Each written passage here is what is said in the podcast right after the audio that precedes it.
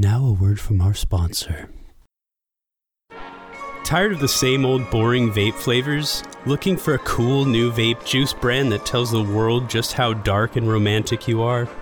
Look no further than Vapo Negative, our sponsor for this episode.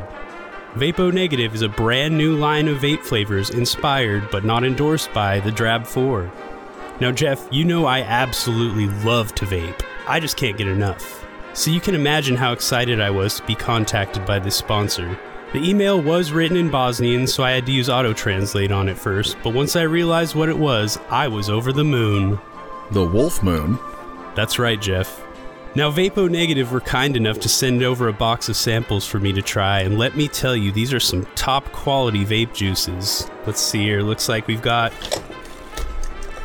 Black Cherry number one, Too Late Frozen Yogurt, Kill All the White Grape, Creepy Green Apple, and October Crust, which is the uncrustable flavor.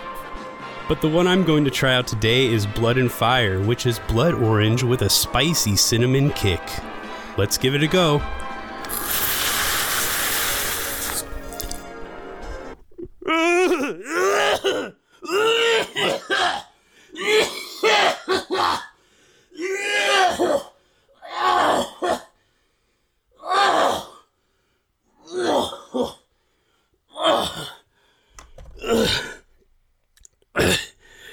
It's it's it's great. It's really good. I love it. Hey hey Jeff, could you just finish the ad read? I'll be right back. All right, so be on the lookout for Vapo Negative, available soon in your local vape shop. Type O Negative does not endorse this product, nor do they know of its existence. Vapo Negative is not intended for daily consumption. Do not mix Vapo Negative flavors. Do not consume less than four hours before sleeping. Not available in Serbian-owned vape shops.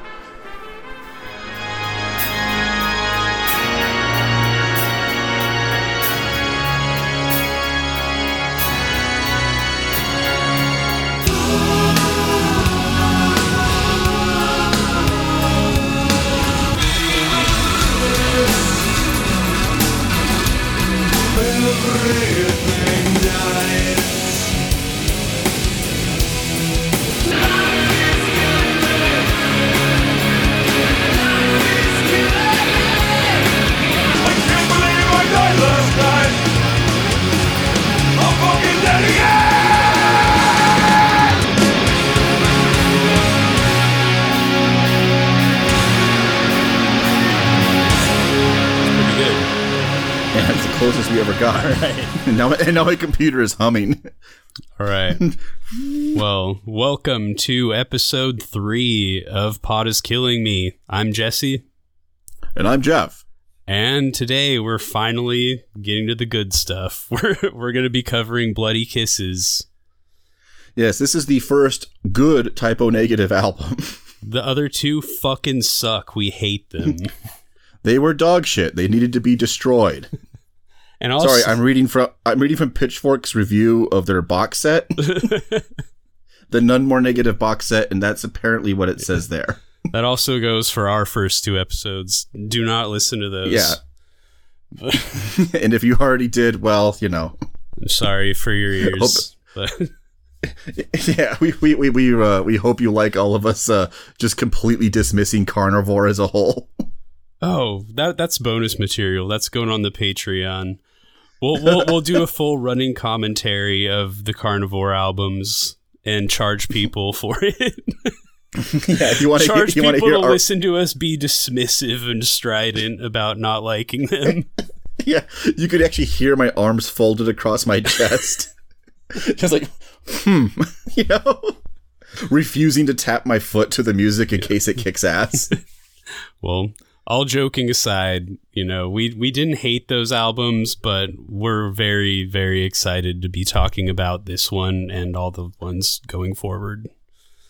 Yes, exactly. And we were hoping to try to see if we could contact Jim Steinman through Ouija board to help us produce this episode to kind of really, you know, pump things up. But unfortunately, he just told us to, uh, you know, completely fuck off and he wanted nothing to do with us. Yeah, he he said, he said, my new mic, he said, was more than enough. he he also listened to the last two ep- episodes and said that there was nothing he could do. It was all there. It was all just too too fucking shitty for him to be involved with. even Yeah. even from the afterlife. Even, yeah, he was he was pretty almost offended by it. But yeah, this is like it's a lot of people's favorite Type O Negative album for good reason. It, it was probably you know a lot of people's first exposure to them. I would imagine.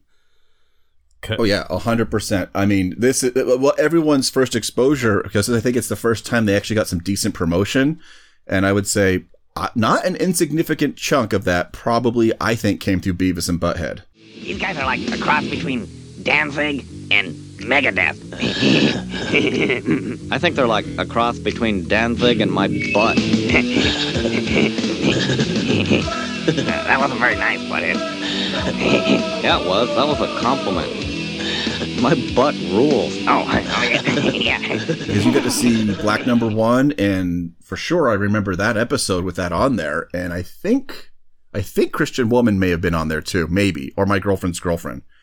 Okay, But yeah, but yeah, like I mean, Beavis Beavis and Butthead made Rob Zombie's career, yeah, yeah, they were like like no joke, they really did. Yeah, definitely. I, I mean, I remember seeing that White Zombie video on there, and Thunder Kiss. yeah, I had a picture of White Zombie that I had torn out of like the I think it was Hit Parader or whatever the fuck it is that magazine. Yeah. I had torn uh like the a one sheet of them out and like stuck it in my binder in second grade. But having literally made like only heard the one song, I was like, this just kicks ass. These guys rule. Yeah, it is kind of like a hey, what if my life with the Thrill Kill Kult wasn't industrial, but rather was just like straight up like a more metallic version, or the Cramps were less psychobilly but more metal. yeah. Like they all traffic in this. It's all basically music for like guys who date girls with Bettie Page bangs. aka turf bangs. That's the new. yeah, yeah, oh no, Turf yeah. More woman than woman. White Zombie rebrands as a turf band. But yeah, bloody kisses. This was their big breakthrough. Obviously, 1993. Uh, the first two albums, basically the same material, re-recorded on the second one, and that was Carnivore. This was finally Type O Negative, in my opinion. Yeah, it is. They, there, there's a few bands that kind of have that where it feels like their first two records are not really the classic version of them yet. Um, and I'm trying to think of some good example. I would say Depeche Mode was very much like that. I think it was like by the third or fourth record where you're like, oh, this is their what you would call classic sound finally here. And uh, The Cure's the same way. Um, probably the closest an- uh, analogy, second album of original materials, the first time they sound like themselves. Uh, yes, quite a few. And I, um, you know, the maybe the funniest example of that might be Pantera, because like you know, like if you think about it, like it th- those first records, it's like Cowboys from Hell is in many ways for people, it's not their first record, but it's kind of considered their first record. It's And it's so- the birth of Dimebag Darrell, and you know, Yeah, Rest in- not Diamond. yeah, Diamond Daryl. I still have never heard that Pantera stuff. I've never heard their old like Van Halen type stuff, but I've I've heard about it. Yeah, exactly. It's the same thing. It's um it's kind of like how Motley Crue didn't really have a first good album until after Vince Neil left.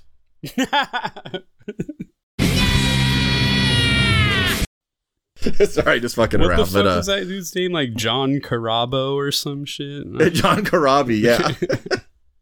I actually saw he was he recently fun funny enough he was just like talking shit about Vince Neil just being like he really shouldn't be out there his voice is shot You know, like- I desperately wish there was a conspiracy theory.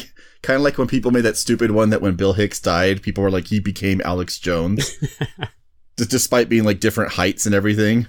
I, I kind of desperately wish someone had said that about Sam Kinison becoming Vince Neil. Except Kinison had a better voice. Vince he could actually scream with power. Vince is just metamorphosing into Late period Kinison.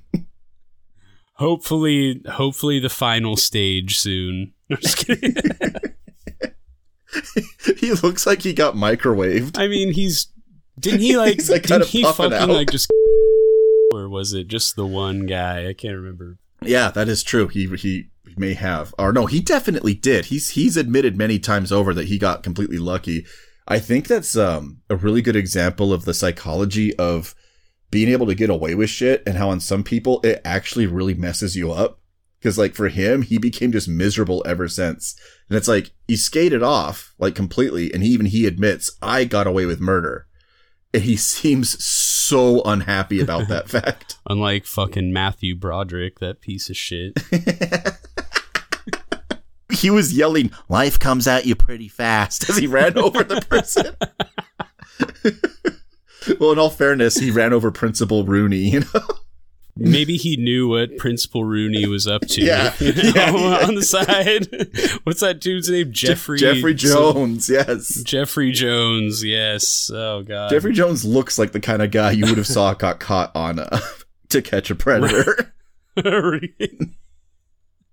Do you know he was like busted uh, with Pee Wee Herman? oh Jesus! Oh no! yeah. uh, So they were uh, they were somehow involved when Pee Wee when Pee Wee got busted with his stash was reported in the news as being you know like oh you know it was just like artistic nudes of children. it wasn't actual child It was- exploitation material. In all fairness, he was just a huge Eric Clapton fan, and it was just a giant crate of Blind Faith albums with the original artwork.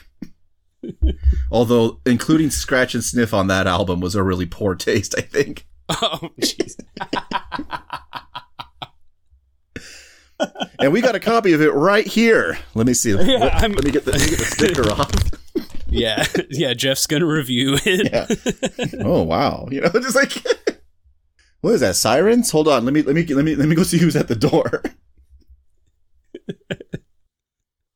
But yeah, it, let's get back to this record. Um, yeah, sorry. no, yeah, I just you uh, this was uh this was a, a huge record, and it was a huge record for Roadrunner, their label as well. This was Roadrunner's first album to go gold and the first one to go platinum.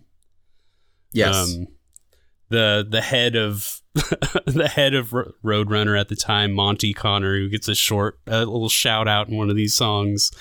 He, I was reading an interview with him in on the Revolver website, and he was just talking about Josh and Peter were just so insulated and just holed up in the studio. And when he got the demo from them, everyone at Roadrunners immediately knew it was going to be huge. They just knew something was going to happen with it because it was such a massive leap beyond their previous material.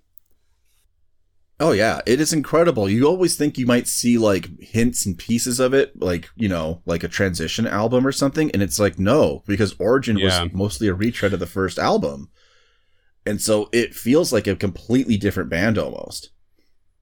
Like the songwriting, and also there's like at least four other things that show up in terms of like influence that you can hear in there. You got like swirly psychedelia, which kind of like makes me think of things like shoegaze and stuff. You got like elements that remind me of like Floodland era Sisters of Mercy. And the other one, the big one for me is I think this is the first album to show any hint of Beatles love. Yeah. Oh yeah. And it's it's it's big here. Yeah. Like it's just like it, it, rears its head in a really big way. And also, um, this may be their first time ever that they blatantly do um, a tribute to Huey Lewis in the news. Damn, you just spoiled my cover choice for this episode, you motherfucker. No, for for World Come Down, he could do "I Want a New Drug." Actually, that's kind of genius. I feel like they would have made that incredible. Oh yeah, that would actually have been pretty awesome, and it wouldn't have just sounded like the Ghostbusters thing. Yeah. And the, the thing about their covers is, and the, the cover on this album, Summer Breeze, Seals and Oh Crofts, uh, fucking one of the best songs on the album. And they do such a good job. See the curtains hanging in the window in the evening on a Friday night. A little light shining in the window, lets me know everything's alright.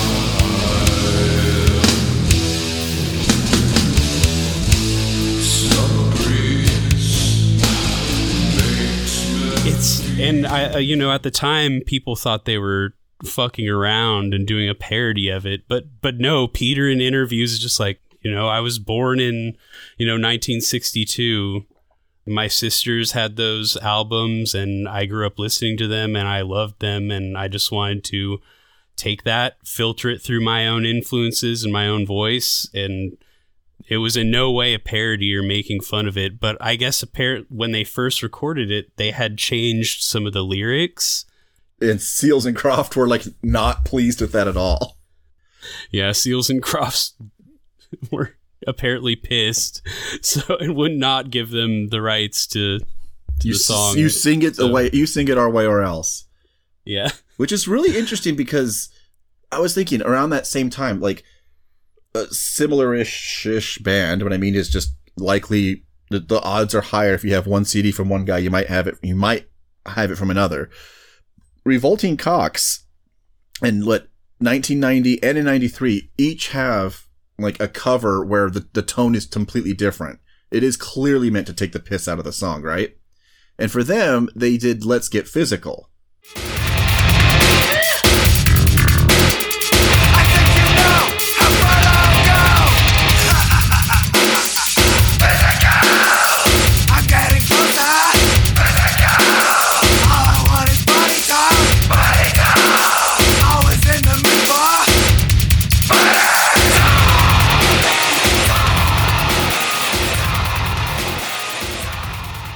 But what's funny is I read about on that one, they apparently had were doing it with original lyrics, like like the with the Olivia Newton John lyrics, and they were told you can't release it with those. You got to change them all up. And the musical arrangement is so strange and different that it kind of is sort of a cover, but it almost isn't anymore. So like apparently that's a rarity is to find the one with the actual real lyrics to it. And I'm like, that's funny. So the sincere cover is like it's sincere, so don't change the lyrics if it's sincere. yeah. And the joking version is don't cover this straight up. You know, so I think that is kind of a funny thing. It's a weird reverse situation. yeah. No, but that like but that cover is so fucking good. Um do you think we want to do this like in order perhaps? Yeah, we can do it in order. I mean, I still figured we could go over a little bit of the making of the album, though. No, a definitely. few things, definitely. but Well, like I, mean, said, my favorite like you, you had. Oh, go ahead. I'll say my favorite tidbit of info about the making of was them apparently kind of sort of reaching out to Jim Steinman for this. Yeah, that was Roadrunner. Yeah, The band that- did the the band did not want another producer, I guess. I was going to say they everything's self-produced with them, right? Yeah, Roadrunner was just trying to force them to get a producer, and Jim Steinman was the only name the band would give them. But Yes, yeah. uh, Apparently, I don't know if he was being polite and turning it down, but I would think, and I would assume, I, I I wasn't sure whose idea that was until you just told me, but that it was because of Floodland and it was because of the Sisters of Mercy. oh, okay, Because because you imagine them being like, you should get this guy, the one who did Air Supply, You know, like. You know, Meatloaf makes sense a Yeah. bit. Bonnie Tyler, like I could see half of his epics being crushed by by uh Type O Negative. Yeah. Like they could totally kill Total Eclipse of the Heart. oh yeah, If there was ever a song I wish they had done, yeah, you know, that would have been incredible. But yeah, like the, the Sisters of Mercy famously got Jim Steinman, but apparently Andrew Eldritch only got him involved because he said, if I have his name attached, I can get more money for a choir.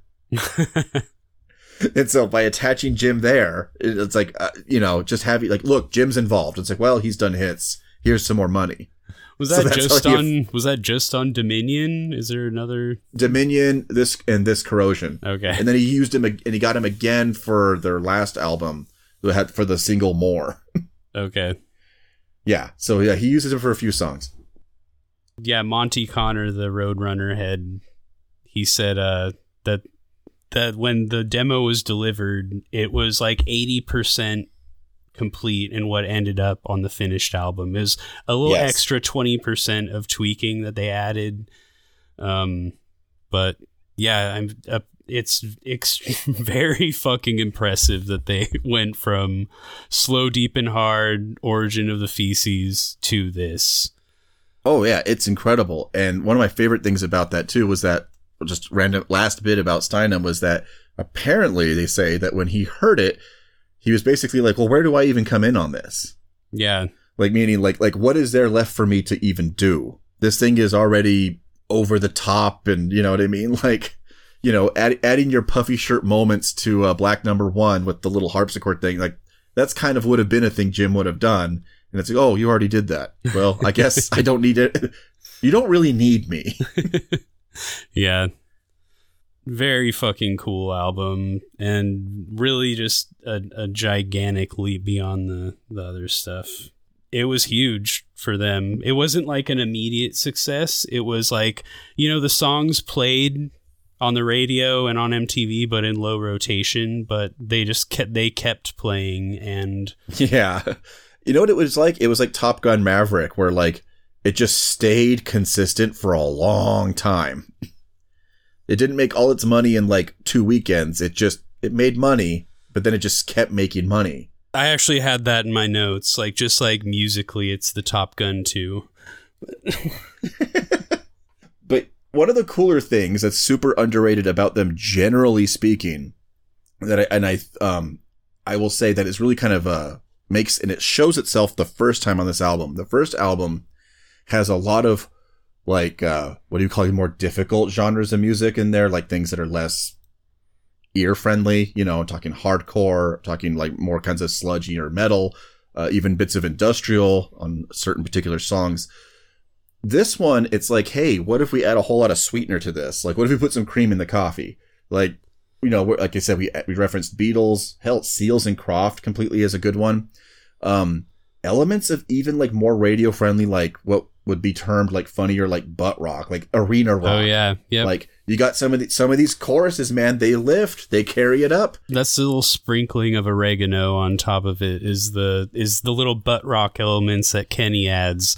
The solos Oh yeah, the solos are great. it's like a actually, it's, I think it's they're just, fantastic. It's the perfect little taste of butt.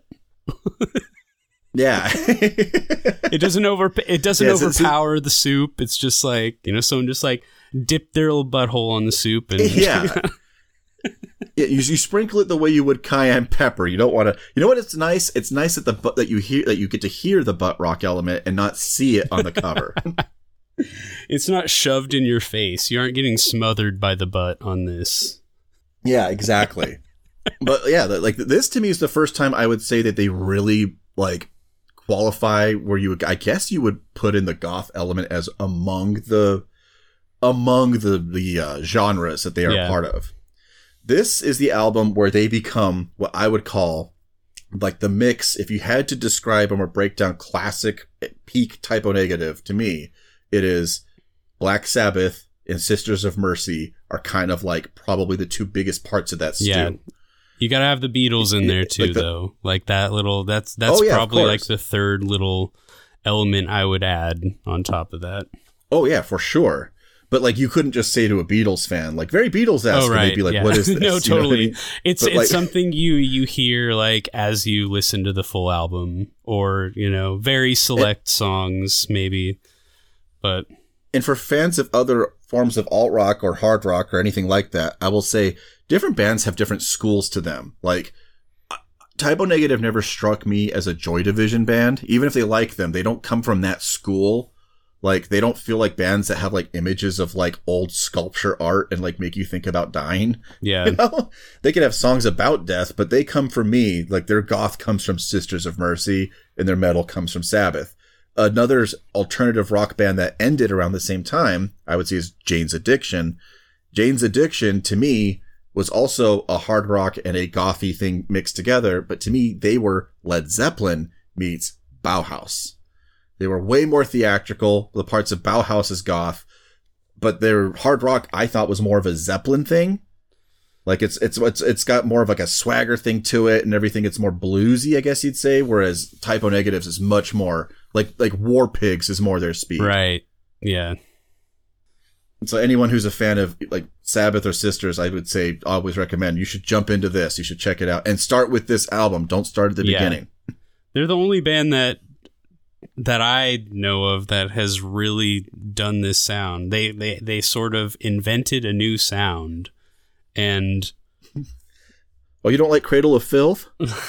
Cradle of Filth is more like black metal inspired, but I know I'm kidding. totally kidding. Because my point is, like symphonic, but like I there are some bands. There's like I had, I mean I don't want to talk shit on bands that I haven't really listened to, but I know there's like Paradise Lost or you know bands like that that do sort of like the doomier, more like swooning romantic. yeah, like they they they attempt that. From what I've heard, they don't quite hit that sweet spot for me. Like it wasn't bad music or anything, but it just wasn't quite like it's not Type O. They just have a sound that's just so the- unique. It's the- Peter's voice. It's his bass playing.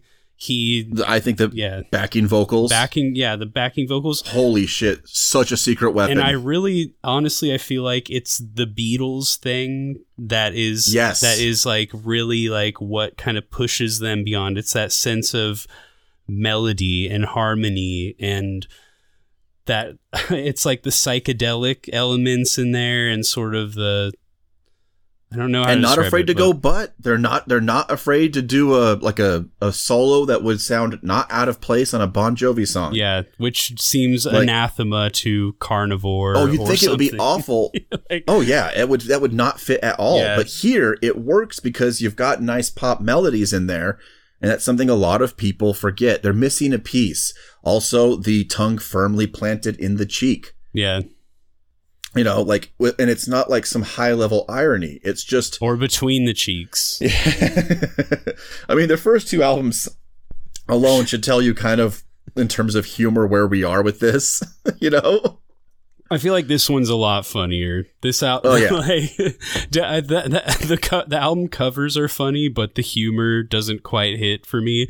This even, you know, we'll we'll get to it later on, but something like "We Hate Everyone" just makes me laugh. It's just funny as shit. Even though, even though I completely take issue with how a lot of Type O Negative fans view this song, but we can My get to that thi- later. Yeah, my favorite thing about that song, maybe, is that the title sounds like the uh, defensive apology of a shock jock. It- yeah, hey, look, yeah. man, we look, man, Yes. we hate everyone, you know. Yep. And then he kind of has to apologize for a comment made about the Jews. and that completely ties in with how a lot of people seem to view that song. But we've again, we can we can get to that later. Do you have any? You know- go ahead. I will say I looked up a handful of uh, uses of it on YouTube, that just that song, and I was reading all these comments, and I was expecting an absolute sewer. I must have just gotten lucky. Uh, I would say a majority of the people were making incredibly awesome, pointed uh, commentary on the actual music. Oh, I love the breakdown that happens here. Oh, I love, you know, this sounds like Yeah. a leveled up version of, and I was like, yeah, it does. It does actually kick ass. It's like Yeah. musically, it's good yeah, um, it feels like a leveled up version of their more hardcore elements because there's still parts of that come in here. Yeah. We still have that and kill the white, kill all the white people. yeah. The the two songs that uh The, that the official anthem of uh, 2020 Black Lives Matter rallies. well, at least that's what I heard. parody parody. not not not the official stance of this podcast. Uh, Listen, all I know is that's what I heard on the news was happening at the rally that I wouldn't go to. that they were singing that. Those insane radicals like D Ray promoting Dorita chips with new flavors that I didn't ask for. Billy Porter wants me dead. yeah, Billy Porter.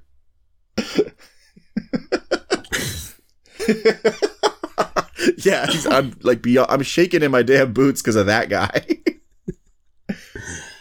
Oh man, this the white power structure has never been weaker when Billy Porter's at the as Billy Porter stands against it. Woo, man. Yeah, that that thing he did at the DNC. What was that? Stephen Stills. Yeah, yeah. that that was the most bone chilling display I've seen in years. Yeah, not, not since the revolution of Haiti have white people been so afraid. That was like the Nuremberg rally. yeah. Here's the thing. It was, but only in the sense of all things in terms of good taste in music. That's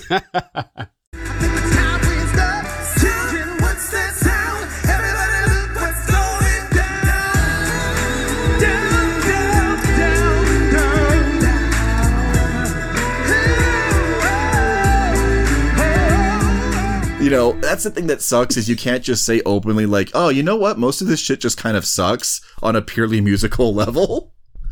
And I kind of sometimes wonder if like really bad annoying politics kind of takes that place. Like, well, now you can't say you like it because that means you endorse this. And it's like, no, I don't. I just think musically this sucks. The same way I think musically a lot of this shit on this album is really good, even if he's saying stuff that is probably something I would not want to be associated with. yeah. I mean, I mean, like, look at even you right now, for example. You got that screwdriver T-shirt on right now, right? oh wait, what's this? Oh, why is there a W in there? Oh, oh, Swervedriver. Okay, sorry, Thanks. sorry. I'm dysle- I'm dyslexic. This is why I don't wear this shirt outside of my apartment. Having had it actually confused for a screwdriver shirt. Oh, have you? Yeah, when I worked at when I worked at the blank warehouse, this uh this dude just came up and was looking me up and down and he goes, "Oh, oh okay. Swervedriver. All right. Uh, I, I thought See, I thought that said screwdriver, Yeah. You reveal that there's like two like paste on letters. You take them off, and you're like, it does. it does, brother. It's like, it didn't help that you probably also had like Doc Martens boots with red laces or something. Oh fuck, that's so Like- funny because my ex. Ble- I'll bleep that out. Uh, yeah, she- you better. God damn it! I was that was for your ears only. But she had Doc Martens and she put pink laces in them. Like she had Like, no idea. uh, yeah. Like hot, they're like hot pink laces. I didn't know either, but you know, once we found out, she fucking took them out. Yeah, it's like when you grow up in Ventura, you quickly like. Unfortunately, you have to know these things. But anyway, let's get let's get back to the the actual subject of this. Are you did you do you have anything about the year 93 that this came out? Uh, the main thing I could think of is there's just a handful of records I could think of that really kick ass that came out like beyond like Nirvana's In Utero. Um, Pearl Jam's was Pearl Jam's verses. I, was that 93 or was that 92? That's verse yeah, 93. Okay, I thought so. The one that actually I think of a lot because it's the closest analog I think to a certain side of this might be Jar of Flies by Alice in Chains.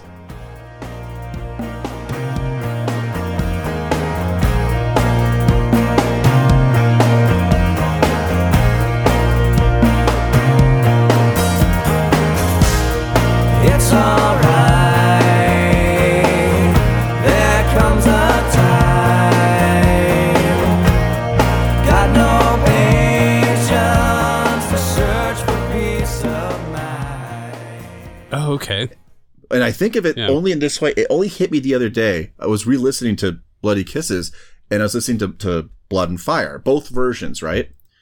And I was like, you know, that guitar tone when it when it gets all when it slows down, right, and you get to the whole like Lost Inferno and everything.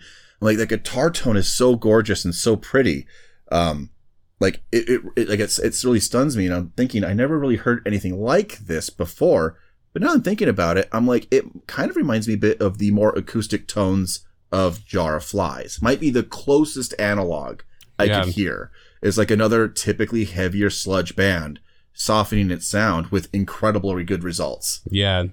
And again, I Alice in Chains is another band that I feel like has a little taste tasteful butt element in there. Oh yeah, are you kidding? The the, the solo from uh, Rooster is a power ballad in grunge clothes. Yeah. I mean, yeah, I can Rooster I'm kind of ambivalent on. It's I've heard it so many times it's a little overplayed, but uh Dirt Oh, you didn't like I mean, you- Dirt that whole album is It's fantastic. It's, a great album, but there's there's there's butt there.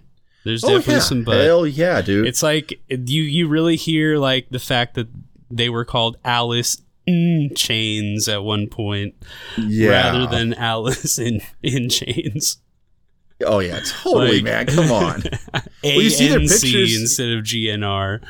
And I mean, yeah, that first facelift, I mean, even more so, the butt rocks there, but that album's pretty fucking kick ass too. Oh yeah, it, no, it's good and like um and once again, actually another Alice in Chains thing that I think uh another connection sort of to make um these are not even one to one comparisons, but in the same way that we really fixate on Peter Steele's voice and we really hyper fixate on Lane Staley as the vocalist, we are underrating Jerry Cantrell and we are underrating Yeah. the contributions of um God, Josh Silver.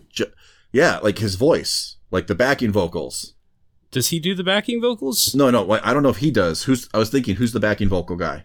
I don't know. I know Kenny does some. I think Josh does some too. Because whoever else is doing that, man, those moments when they hit together, when they sing together, oh my god! It, I, I, I honestly, I need to look into that because that that is a big element, Yeah. and it's it doesn't it comes through on the records really strong, like the you know Christian woman that uh, thing again. I'm yeah, exactly. No, no, definitely. or even the set me on, even when they're all just doing "Set Me on Fire" Yes, together. yeah. I mean, we can go. We can get to it when we get to the songs, but we're getting to the songs where we get to the fucking songs. But Or, or or or too late, Frozen. Like when they're like when it's when it's more when it's poppier in Yeah. the beginning, like and they're all just in the "It's too late," you know that Yes. whole part. Like Yeah. same thing. One other thing, one last thing about Alice in Chains before we move on. I did read I did read that uh I think it was Johnny, the the drummer who replaced their first drummer Sal. He specifically said like name checked Alice in Chains. I think in I want to say in like 97 or 99 an interview I was reading. He he's named them specifically as a band they really liked, but That makes sense. um, yeah, '93 was a was a pretty fucking big year for uh, hard rock and heavy metal. Like Tool, Undertow oh Jesus, came that's out that right. year. Rollins band. Melvins Melvins Houdini, Melvins major label debut. Oh shit. uh, incredible album. I'd re- highly recommend that.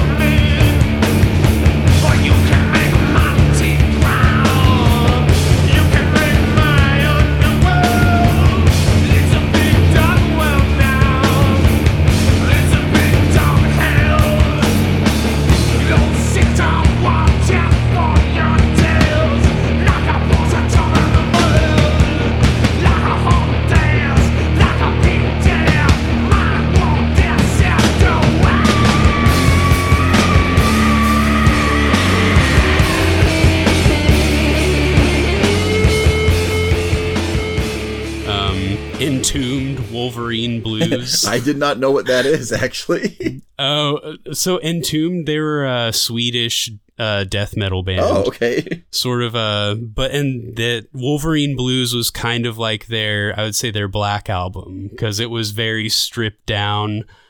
The song Wolverine Blues, the video just has like stills of the X-Men character Wolverine. It was like used as like a tie-in with the X-Men Wolverine.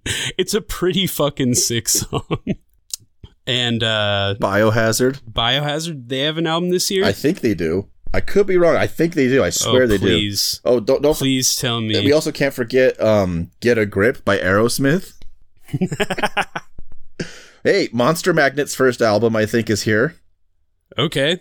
And I've never listened to them besides Space Lord. I know, like, I know. For me, it's just Negasonic Teenage Warhead, which is like the dumbest title ever. Oh yeah, but that I, I, I have heard that one. but too. that is like a '90s stoner metal version of Tales of Brave Ulysses by by Cream. I swear to God, they're very similar to me. Animals with Human Intelligence by Enough. Wha- one of Howard Stern's favorite bands. quick question here, just quick question. Had Peter lived, could you imagine him talking about masks on an album?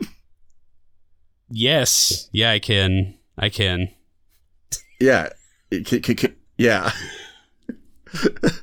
oh my god, because like how awful would that be? Not because of one stance or another, but just the fact that anybody at all, like my favorite musicians are the ones who haven't really gone too far in either direction. I don't have to know about what you're doing. I feel like the I yeah, I, I would agree. Would, would he would he would he have been a rebel with Eric Clapton on that horrible song? Oh fuck. I mean, as big of a fan of Dead Again as I am, I I really feel like he would have some some pretty interesting lyrics in the time since he passed. Uh, rest Oh, yeah. rest in peace, Green Man. Yeah, rest in peace. What what year was Life is Killing Me? I think that was 99 or 2003. No, no, that's World Coming Down. 2003. Yeah. Oh, Yeah. oh, okay. So that's post 9/11 Iraq War, right? I believe so. So that would explain their weird B side where they remade maybe one of the best songs on this album as Muslim Woman. it's like the 2003 remix. but it said, for her beliefs, she'll burn in hell. Like it's still in there. Just the idea of the same song, but it's called Muslim Woman. Oh god. Like immediately chills down the spine at what that would consist of. I'm I'm really excited for our Dead Again episode and we really get to dig into those lyrics cuz they're very very interesting to to see where his headspace was towards towards that part of his life. So yeah, I I just got a few more uh, cool albums that came out. Oh, yeah, in go for it, 93. Um, Neurosis, Enemy of the Sun. That was again another album where it was a, their big leap from the previous stuff. The other Neurosis albums were more hardcore influenced again, and then Enemy of the Sun is this just really menacing, spooky, like weirdly like mystical sludge album.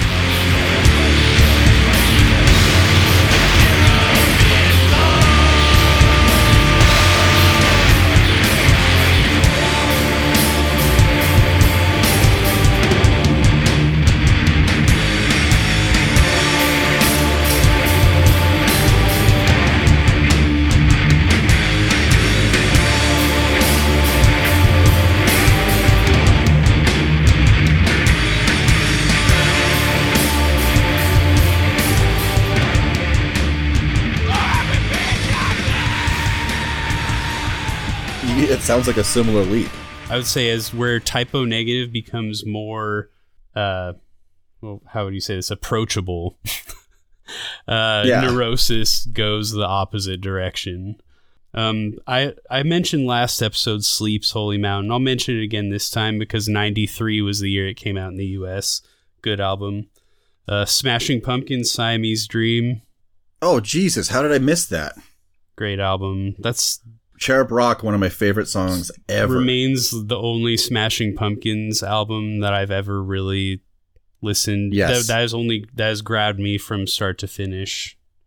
yeah, one hundred percent. I, I that, that is to me that is uh, Smashing Pumpkins basically being like, hey, what if we took the guitars from Loveless and applied them in a more straightforward hard rock fashion? Yeah, Like let's have let's have eighteen guitars overdubbed over each other at all times, and and it really kicks ass. yeah. Cherub Rock is one of the best songs of the '90s, in my opinion. Oh, 100 percent. Um, Radiohead's Pablo Honey. I'm not Oh, not you- I'm not a big fan of that album. I'm more I'm more of a fan of like You you know- know, the the Bends is is a little more there, but Kid A is my favorite Radiohead. But You know what's funny? Radiohead might be another uh, good example. Uh, of course, the difference is they did great leap forwards twice in a row, but I would say that, well, yeah, the difference from Pablo Honey to OK Computer is like the difference from Slow Deep and Hard to Bloody Kisses. yeah, there you go. Um, Like, except Slow Deep and Hard didn't didn't tag him with one hit wonder yeah, because they were doing spring break appearances singing "I Know You're Fucking Someone Else," hanging hanging out with like uh with uh like Adam Curry or like Riki Rachtman or something. fucking Riki Rachtman. I have a I have a little snippet from a Riki Rachtman interview with Type O Negative that we can get to later on in the episode. fucking an- Okay. annoying dickhead. it is funny watching all those guys who were like the hosts or whatever, the gatekeepers, I guess you want to call them, of like hard rock media from like 19, they, but they showed up in like the late 80s and they had like the style and everything. And then all of a sudden in like 93, they all have like the wallet chain, like slick back hair look. dr- Dressed like they work at a gas station, like overnight, like like their big glam hair all got cut. But what's funny is they don't go from the 87 look to the 93 look. They go from 87 look to like a, like a 1990 look where they got Wayne's World style long hair and they're all wearing like Stevie Ray Vaughan hats. you know, and then from there, then they cut the hair all the way and they suddenly, you know, but they go from the teased glam to the like, oh, this is a more down to earth ripped jeans version of like LA metal. Yeah. And then from that, they, they, you know, like they're trying to save face, you know, post Guns N' Roses. and then by like 93, they've all completely, they're all wearing the flannel. Yeah. And in three years, they would all wear like uh, shiny silver like t-shirts or whatever, and they'd all pretend to be into the Chemical Brothers. Oh God. Yeah, just just one more album I had written down here. I don't want to waste. I I you know I spent like one second writing this down, so I don't want to waste the time. uh, PJ Harvey, "Rid of Me," another Oh, another shit. great Steve Albini produced album from 1993. He had just two two fucking massive albums. Oh hell yeah! Uh, from the great Steve Albanian. yeah. Yes. Hello to our Albanian listener, by the way. Yeah, who's probably sending us death threats as we speak. No, no, we love you. You're great.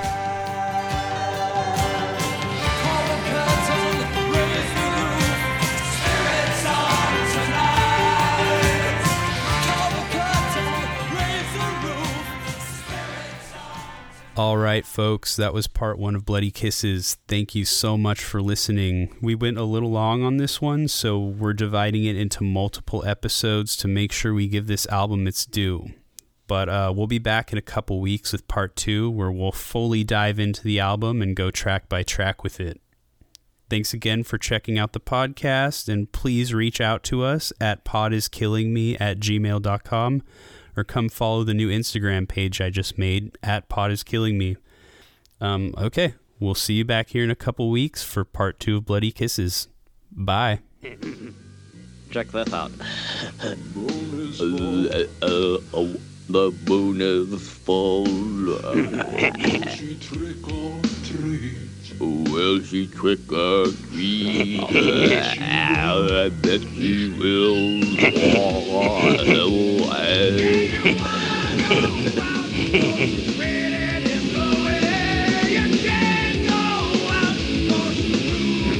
You guys aren't gonna get any chicks looking like this. Yes, they will, dumbass. Didn't you know that, like, all you have to do is be in a video and you automatically get chicks? Oh yeah, that's cool. It's like, all you gotta do is go out and say, hey, baby. I'm, like, in a video. Wanna, you know, uh, hey, hey, leave her alone. leave her alone. Fart knocker. I'll kick your ass.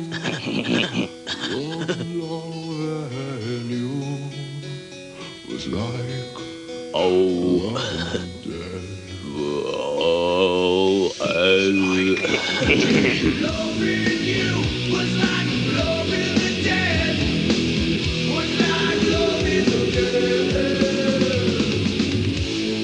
These guys are like a cross between Danzig and Megadeth. I think they're like a cross between Danzig and my butt. that wasn't very nice, butthead. Yeah, it was. That was a compliment. My butt rules. Oh, oh yeah. yeah.